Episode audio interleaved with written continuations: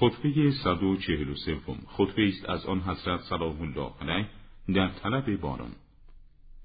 و در آن بندگان خدا را به وجوب پناهجویی به رحمت خداوندی آگاه می سازد هنگامی که رحمت باران از آنان قطع شده باشد.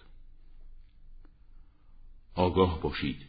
زمینی که شما را بر روی خود حمل می کند و آسمانی که بر شما سایه می اندازد مطیع پروردگار شما هستند. و تلاش مستمر آنها که برکت خود را به شما میرسانند. نه برای دلسوزی درباره شماست و نه برای توسل و تقرب به شما و نه برای امید خیر از شما بلکه آسمان و زمین مأمور رساندن منفعت برای شما شدند و اطاعت امر می نمایند و آن دو برای برآوردن حدود مصالح شما برپا داشته شدند و به این مأموریت تن در دادند. خداوند سبحان بندگان خود را در هنگام ارتکاب اعمال زشت مبتلا می سازد به کاهش میوه و حبس برکات و بستن در خزانه های خیرات تا کسی که بخواهد به طرف خدا برگردد و گناهکار دل از گناه برکند. و کسی که می‌خواهد به یاد خدا بیفتد و کسی که می‌خواهد به جهت نهی از لغزش ها از آنها امتناع ببسد و خداوند سبحان توبه را سبب فراوانی روزی و رحمت بر مخلوقات خود قرار داده فرموده است. با آنان یعنی حضرت نوح علیه السلام گفتم طلب بخشایش کنید از پروردگارتان زیرا او بسیار بخشاینده است.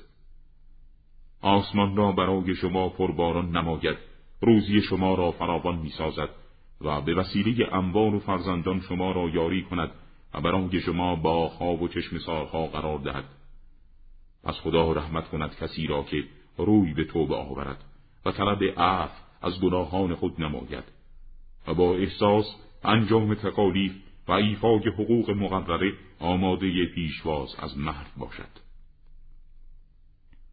خداوندا ما از زیر پوششها و آشیانهای خود بیرون آمدیم و در حالی که چهار پایان و فرزندان ما همگی در استراب و ناله و فریاد بودند. به سوی تو پناه آوردیم. پروردگارا در این تلاش و پناهندگی طمع در رحمت تو داریم و امید در کرامت نعمت تو بستیم و از عذاب و نقمت تو ترسانیم. خداوندا ما را از بارانت سیراب فرما و ما را از ناامیدان لطف و عنایتت قرار مده.